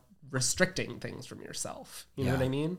I also use my Apple Yeah. Watch every I've been I've been, my newest like thing is like to try to close my rings every single day and it's very motivating Oh yeah. like I use my Apple Watch and basically like because you have to exercise for so long. Like you set what you how many calories Your you want to burn yeah. in a day and like how much exercise you want to do and how many hours how like how many times you stand up in the day. Mm-hmm. And so like I have to try to close my rings every day and it's actually very motivating without being like annoying. That's a great. I mean, So like, Yeah, if you have cool. an Apple Watch or you want to you like maybe I would want to get one. It actually is a very like achievable and like passive way to like get yourself. And I just like sometimes like I have Apple Fitness Plus so I can like do all these workouts that they have for you that will like literally kick your ass. Mm-hmm. But I do this sometimes and then sometimes I literally just go on like an hour walk yeah, and like walk around like my neighborhood and like it Definitely. does the same thing.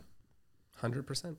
I tell a lot of people that you know walking was a great way to just like start. Yeah. Yeah, is there re- the- very quickly so we can keep going like so we can keep going but like were there things that you did at the beginning that you really think helped you a lot? Yeah, I actually um, I walked a lot. Um, yeah, Love it. I, I used to do five miles a day, damn.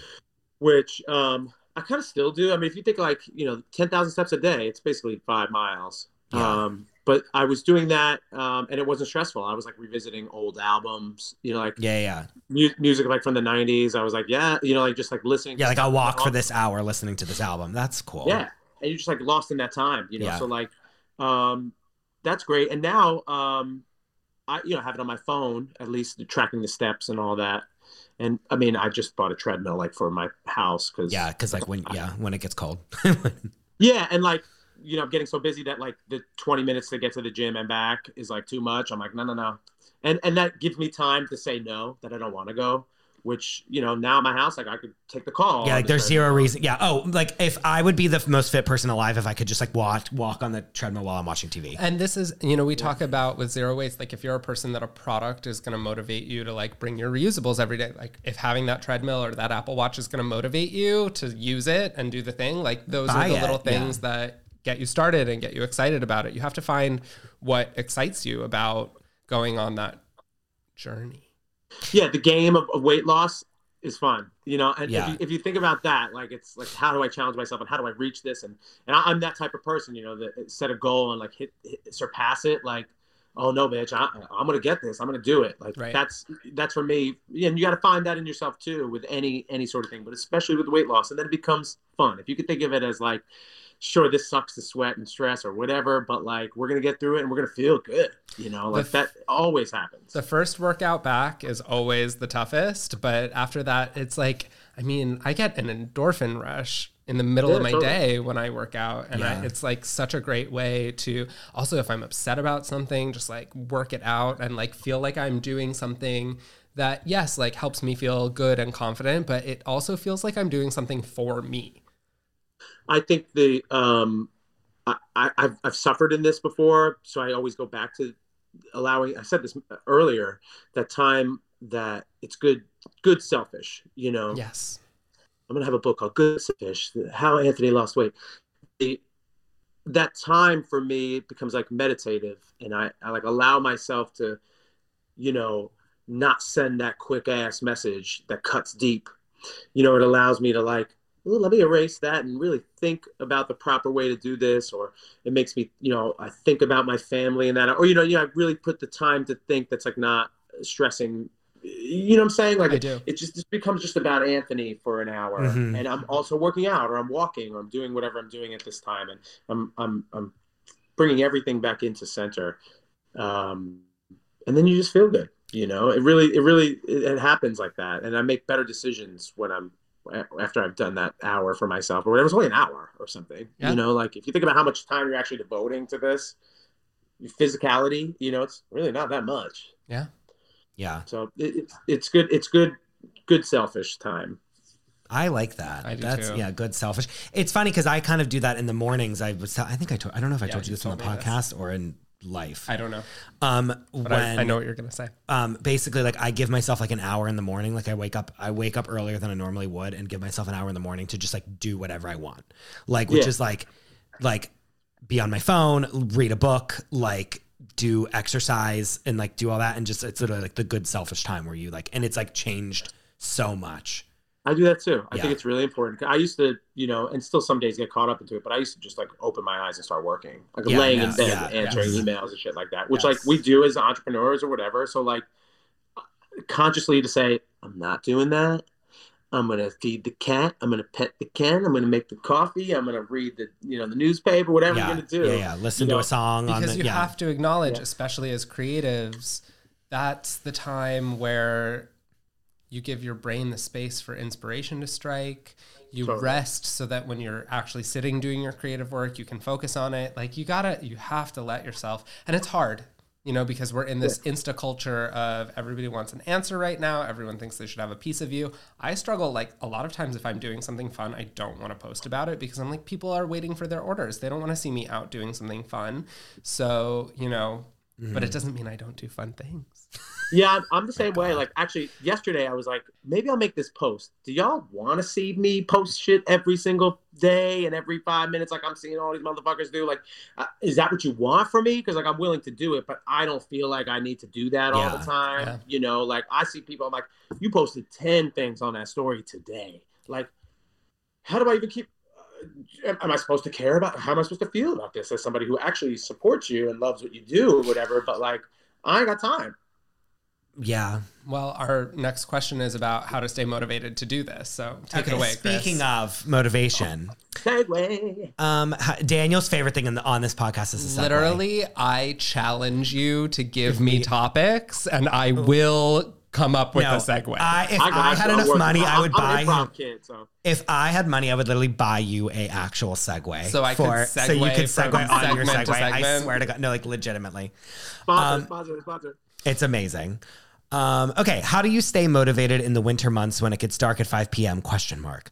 I don't think I have seasonal depression, but I just feel like the days are so short and time is slipping away from me. Help. Oh my god, I hate it so much. I, I don't think I ever like acknowledge it until this year how much I really despise that change. Yeah. You know, Oh, And- I, and I- love it. I- I love it. So I can get ready. I'm about to answer this question real fucking good, but go ahead. You go first.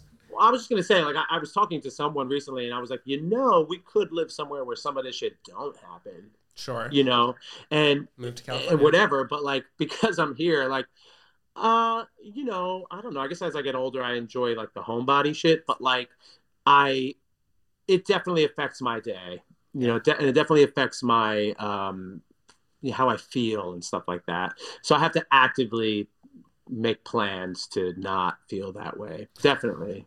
One of I don't the- have the answer. one of the things that I like to do, um, and one of my mentors and best friends always says to me, is to remember that change is the constant.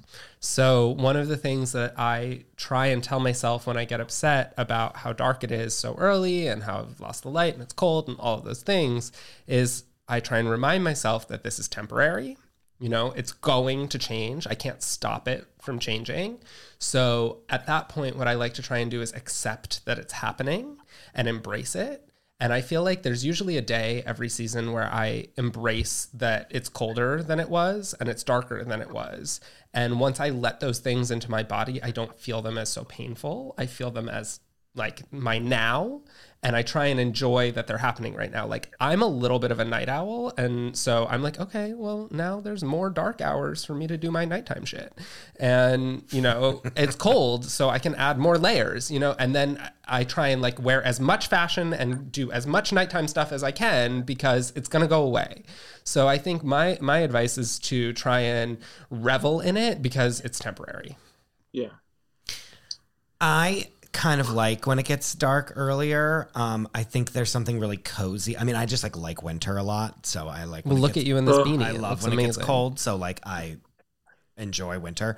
Um, this is like such a generic answer in the beginning of it, but like what I like to wake up early, and if like the sun isn't even up yet, I'm like, oh, I'm like stealing this time away from like, you know what I mean? Like it kind of feels like, oh, I'm up before the. I love being up before the rest of the world, like before Yes. everyone the world wakes up. You know what I mean? I think that that's Nobody so. bothers you. I love it. Yeah, because yeah, no, literally because I'm all by myself and no one speaks to me.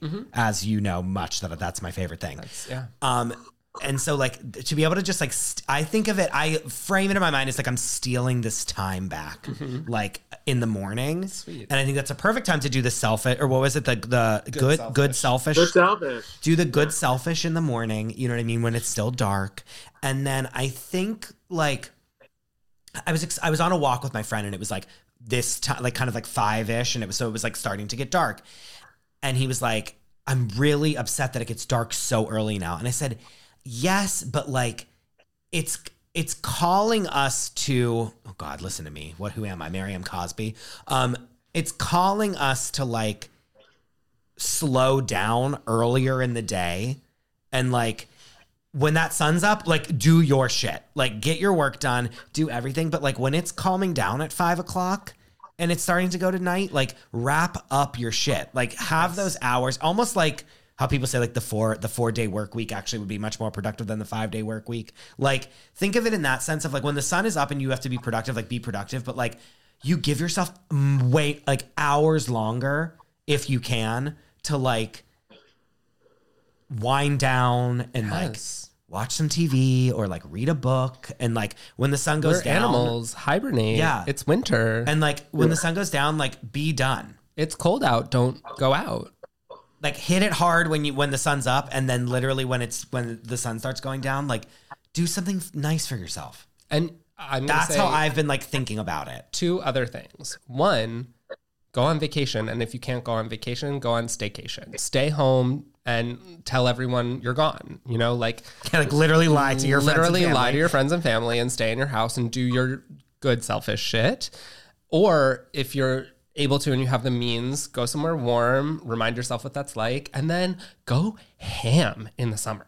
You know what I mean? Like Yeah. it's beautiful out and don't waste those opportunities. And when it's cold, stay home. You know, like Yeah. the world is trying to tell you something. I don't know. It's just a t- we we you know we say about sustainability and sustaining yourself and mental sustainability. Like you're you're being handed the the the The hall pass. the hall pass to like have a lot of time every day to like recharge. You know what I mean? 100%. Because like, and I said it, if it was when I was on the walk with my friend, if this was summer, it would be it would still be light until nine thirty at night, and we'd be walking around like it was fucking the, the whole day, like it was. Meanwhile, like I'm ready to go to bed at nine. At nine thirty, I'm like putting my like matching pajama set on. Oh Like, yeah, you know what I mean? Like, I'm lotioning my feet and putting yeah, socks like on. you know what I mean. It's- It's, like I'm ready to go to time. sleep. Yeah. So it's like, it- and I want to eat like really like warm, cozy foods. Yes, and like, yes, and I don't yes, want them in the summer. You know, it's too hot to eat that stuff. So like, enjoy it. yeah, Enjoy. That's my suggestion. Enjoy it. Yeah, I think it's all you know. You have to put a positive spin on it because, like, I, I I led with I hate this so much, but uh, you know, I I have to find my ways to enjoy it and figure it out, and it does. It actually does allow me to shut things down a little bit earlier, which is good. You know, in terms of like work or something. Yeah. Of yeah, course. and like not for nothing, seasonal depression is real, and so it's like there are people that then become extremely depressed because of this. Like it's not, I'm not like negating. No, any no, of that. no, no. And like if you feel that that's what's happening, like you just like reframing your mind isn't going to really help you. That's not what we're yeah. So like I'm not like.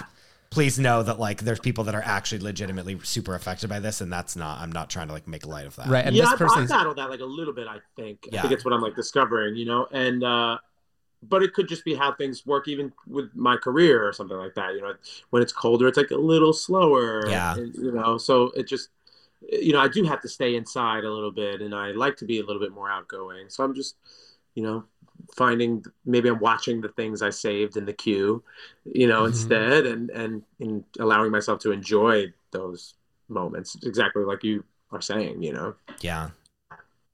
Well, I think we did it. we. I mean, that is all the advice on those three questions. But now we want to know from you our speed round. Okay, we have rapid fire questions, and then we're done. Don't okay? overthink it. Don't overthink it. Ten words or less, Okay. Oh, fun. and literally they're just about like possessions and sustainability. Okay. Okay. Rapid fire questions. Okay. What's one of the things that you've owned for the longest time? Oh, I'm, I'm already overthinking it. I guess I don't know much. I don't know. I don't, I don't really like have too much, too many things. So I think I like that. Um, I think I like that. I think I like uh, owning not many things. Is there like a piece of clothing you've had for the longest time, or like Some like a kitchen appliance or something. Um, uh, uh, no. Oh my God. I feel like that's like, that's sort of my answer that I, I I'm enjoying like the change of got things. it, got it, But I don't it, really, got I don't really hold too many to like too tight possessions. You know, like maybe some of the clothes I wear in shows and stuff. Yeah. What's something you use often that you wish was made with better quality? Um. Oh God.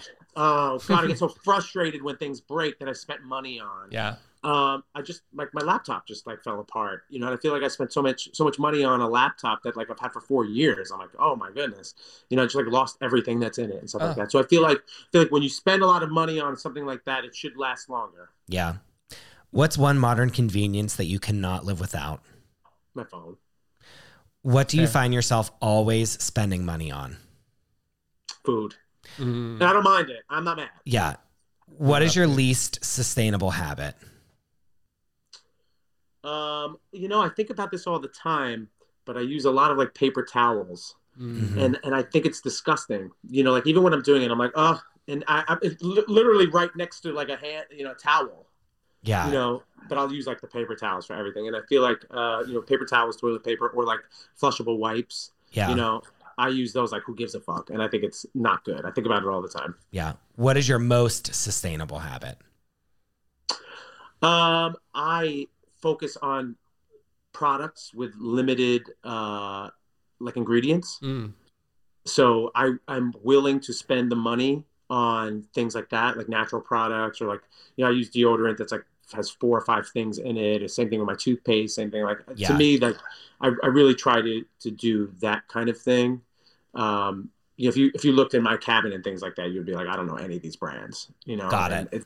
you- so I, I I appreciate the quality in those things and using less product and stuff. We love that. That you did it. Thank That's you. This has been so there you go. interesting. It's been It's so been very uplifting. different Yeah. from like most of our episodes. Don't Yeah, you feel that I way? do. I yeah, in a good, in the best way. Yeah. I love that. I love being fresh. yeah, very different. Keep Yeah. them coming. Yeah, I, I mean, thank you both so much for you know, hearing me out and wanting me to be a part of this and and uh, talking about my conundrum, my carry conundrum. Well, before we let you go, can you tell everyone where they can find you and listen to all of your amazing music?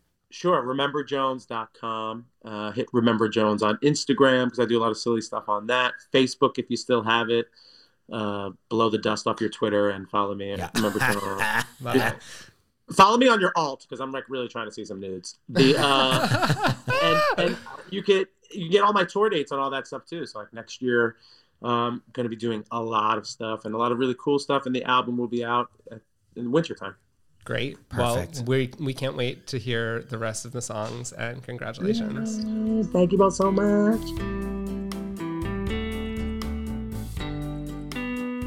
We're back with a product review and we are fired up. I mean, dripping in sweat. We have just been complaining to each other about random things for a good 30 minutes and I have worked up a sweat. It was STB on Yeah, fire. it's you my, you know it's my favorite thing. I, I felt it while it was happening. I was like, oh, This is- having fun. this is true STB shooting the breeze. Yeah, shooting the breeze, except it's like a thick Except we're screaming at the top of our Humid. lungs, complaining about breeze. everything. Yeah, no, we've got. It was um, great. we've got I feel issues. amazing. I feel amazing. And like we are so aligned in so many ways. I love it. And so, what's so perfect about this is that this week we're reviewing a deodorant Um, this is the paper deodorant. spelled P A with the line over the A. I don't know what that PR. line is called, but yes, PR. I mean, all I know about that line is that when you learn phonetics, that means you pronounce like a hard sound, like pay a paper, Yeah. right? I don't know what it's called, but it means that you say paper even If though it was there's no E. squiggly, it would be the enye, but that's not what this is. right? And if And it if it was, was the two dots, it would be an umlaut. Or, or isn't it like ooh? It's an umlaut. Is that what it is? Yeah. Okay. Okay, anyway. so, paper, clean, natural ingredients, vegan and cruelty free, 0% aluminum, no artificial fragrance, recyclable, and biodegradable deodorant. Um, I have three different um, Scent. scents. Yes. This we have a from dusk till dawn lemongrass and bergamot. We have the one that I am wearing is the coastal forests cedarwood and cypress. And the one I'm wearing is called So Hot Right Now Herbal Musk. Oh, is that what it's called? It's called Wait, that's So I think I Right got Now it. I think I got it because that's what it's. Called. Herbal Musk. So here's the thing that this it is paper. The whole thing is paper. It reminds me of a push pop. Do we remember does- that? it has like a push pop it's literally a push pop, and like you can't pick it up from the top because literally the top will just slide right off. Right. It is Like you went to go pick them up to move them, and I went, "Oh, Daniel, no, no, you must clearly like."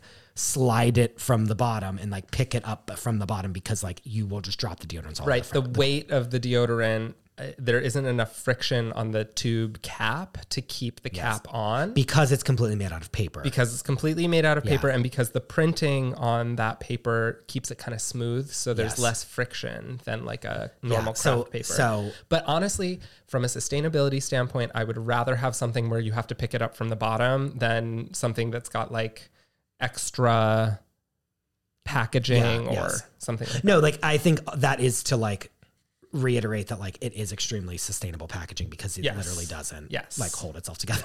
And when you open it up, it's like a different color, which is like cute. And it literally yeah says Yeah, the graphic design is great it literally says, get over it. The edge can be a little greasy or worn out. On behalf of our planet, thank you. Like they're saying, like, yeah, this is gonna start to like fall apart because it's supposed to fall apart. It's not supposed to be there forever. Exactly. There's really clear instructions, ingredients, and I'm going to give them like 10 points for Gryffindor for saying super clearly on the back, right above their website, made in Los Angeles, USA. USA. That is so important to me. You know, on every product we review, I'm looking for where it's made. I don't think we've yet to have something that is made in America. this is our first made in the States product that we we're that we know of. That that has told us that. I mean, made in Well, that's its own thing. But like even like even like the one that's actually said on the box, like this is where this is made. yes. The ingredients are all there. Yep. Um, it says store at room temperature in multiple languages. It says do not use on irritated skin. Duh. No f- for underarm use only, like in multiple languages. And it says that it's deodorant. And it gives you it's recyclable, it's biodegradable, it's vegan, it's silicone free, um, it's aluminum free, and it's paraben free. It's a lot of coconut oil, baking soda, tapioca starch, um, shea butter, Yeah. castor oil, Now stearyl alcohol. I'm okay. So it, you buy it online. Here's the one ding that I will give it so far. You buy it online. It's one of those products where you can like sign up for the subscription and it sends you deodorant every month. I, t- in my opinion, is that I feel like that's like creating demand. Is it not? I don't know. There's something about that that I'm like, is that sustainable? The way I feel about subscription products is that it can create a little bit of waste in the consumption because if you're not consuming at the rate that you've subscribed to, then you are ultimately going to end up with waste. And like surplus product. Right, surplus product. But I do think from a consumer standpoint that the subscription model is really valid because one of the things we've talked about on this podcast is convenience. And convenience is a major barrier to entry for people doing small changes to be more sustainable. So if people are able to subscribe and not have to think about it, Yeah, I guess then I it's get- an easier. It's sort of like you don't have to go to a special store. You don't have to go out of your way. it's We're just going to send your- it to you. Yeah. So I wonder if the frequency of that subscription matches with the usage rate. Um, you know, I've noticed on some of the subscriptions that I'm on, I'm on a subscription for zero waste detergent pods for, For like a dishwasher. laundry. Oh, okay, got it. Um, and they're great, and I really love them. Shout out to Dropps. But uh, I find that it's the perfect amount because I Oh, don't get them every month. I think I get them quarterly. And so by the time I'm like really running low, I'm expecting a new box. Got it. I think to get one of these a month, I'm not a big sweater, so I I just I would I would have so much extra deodorant. yeah. Um, we've smelled them and they all smell pretty great. They do smell great and They smell very like essential oil esque. Like it's very much like a like a diffuse essential oil. yes, they smell really natural, really clean. This is not an Axe body spray smell. This is not. it's a very like. It is like a very like. It's just like earthy person smell. And something I've noticed, I switched to natural deodorants in 2017. And what I did when I switched was I took about a month off from wearing any deodorant and I kind of let my body reset to its natural state of mm-hmm. this is how much I really sweat, this is what it's like not putting aluminum under my arms, all of those kind of things. And what I noticed when I went to the natural deodorants, and I've tried several, is that my natural smell now kind of mixes with them. And so, what I want to find is something that doesn't, I'm not trying to mask my smell. I'm trying to find essential oils that are going to like enhance my smell and kind of something with some baking soda that's going to curb the odor. part. Understood. You know what I mean? Yes. Because there's like, I feel like odor has a very negative connotation. And then like, mm, man smell is like a good thing, right? Yeah. So I want to smell good and natural. And I find that these natural scents kind of make me smell like a good smelling human, not, Not like, like here's this like perfume that I put under my pits. Exactly. Yes, which I don't like. Um, another thing that I just want to confess right here, right now, is that this afternoon, before this product review, You did workout. I did and I heard you, workout. and you were you were grunting. You were you were huffing, and you were like it was a real workout. I it wasn't like I ran for twenty minutes and it was fine. no, fully drenched in sweat, Christy Fitness um, has been training me and Mario for um, probably five months now. And she has transformed my body. We'll get her on here. She'll I, be on here very soon. you, I mean, literally, she should have her own podcast. She's just going to take over because she's so amazing. Yeah. Um, and I love working out with her. She does high intensity interval training, and we do like a 35 minute workout. And I like drenched in sweat, covered in sweat. The worst smell that I will produce is after one of Christy's workouts. And so I put on this deodorant before my workout. And after my workout, I genuinely only smell the deodorant. That's amazing. So it really did It work. Like really, Okay, really I, did. I have not worked out at all, but I also wore a thick sweater, and I Well, and we had a very tense I conversation. definitely am sweating. And it. Oh, cute T-shirt though. Oh, oh my god. I don't smell like body odor at all. At I all. don't think I smell like the deodorant either. I smell like the deodorant for sure. For I'm sure. smelling neither, which is like good. That's better than nothing. yeah, Wait, let me smell the other armpit. it's. And like my armpits are a little damp. Like I have been sweating. Oh, I've definitely been sweating. I'm not, I do not smell like, oh, body odor grossness. I don't smell like, what do I, I definitely don't smell like cedarwood or cypress right now. Wait, let me smell what that smells like again. Oh, yeah, definitely don't smell like You this. don't smell like that. But like, but you don't smell. I don't smell bad. I don't offend. this is the thing I'll say about this product and any natural deodorant is that you need to know your body because baking soda can irritate some people's skin and there is baking soda in this product as the major odor masker or eater. Yeah. So if that's something that you know doesn't work for your body, don't try this But product. that's just like any beauty, pro- any product. any like- beauty product, anything you're going to put on your skin. So just be aware. Baking soda does irritate my skin with repeated use. So this is something where I would put this on Monday, Wednesday, Friday when I'm working out, and like maybe if I'm going to something that I know is going to be like hot outside Yeah, or like yeah. stressful. Yeah, but not like an everyday use situation. personally, I wouldn't use it every day, just because, Because of you my know, skin type. because you know that. Yes. But, But like I, if it didn't have the if it like didn't and it still worked exactly the same way, you would 100% use this every day. I mean, honestly, if it didn't irritate my skin, I would use it Yeah, every day. yeah, yeah. I just don't wear deodorant every day because it irritates my skin. Got it. I think this is a hundred. Like I, the packaging is truly like It's gorgeous. it's and it's minimal and it's smaller and it, but it's like thick. Like the like when I was putting it on, it was substantial. I wasn't like gliding it on like a like a Old Spice situation where you're like I need to get a lot on there. Like Right. it was like I used a little and that really did go a long way. And what's so great is you can literally compost the packaging when you're done. It's paper. It's tra- straight It's up just paper. So I feel really good about this product. I say this is sustainable. Sustainable, right? Uh, yeah, Wow, we're we're fans. yeah. And I, you know, it got us through some Some uh, hard times. tense moments. Yes, for sure. This feels like like one of those like strong enough for a Literally strong enough for a woman. Like yes. that's 100% what it is. Yeah. Um okay. Uh, so yeah, this this is sustainable. Sustainable. That's season 1 of this podcast. I can't believe it flew by. It's been so interesting getting to talk to all of these different people. I loved it. I think we had a great time. We had a lot of laughs. Which We was learned a most- lot. We shot the breeze. We tried stuff. We did all kinds of things. We've Bombs were dropped, things happened. We had a great time.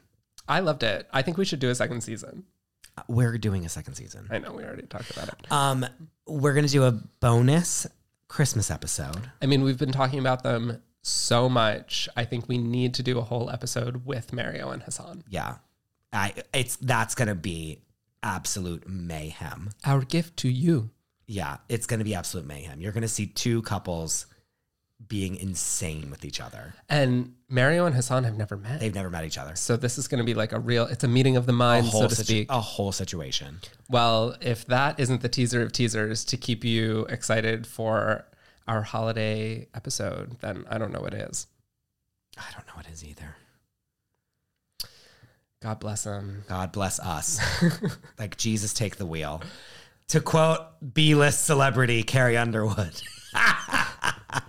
Well, I think we've said everything there is to say. And thank you for joining us on this exciting ride. Until next time. Do you have a question you'd like us to answer or a product you'd like us to review? Send us an email at notsustainablepodcast at gmail.com. Or leave us a comment or send us a DM at This Is Not Sustainable on TikTok or This Is Not Sustainable Pod on Instagram. This podcast is produced by me, Zero Waste Daniel. And me, Krista Rosa. Artwork was done by me. Editing was done by me. And if you couldn't tell, We literally did this all on our own. Special thanks to Mario and Hassan for allowing us to turn our living rooms into recording studios. And thank you to all of our guests for their unfiltered honesty as it pertains to sustainability. Until next time.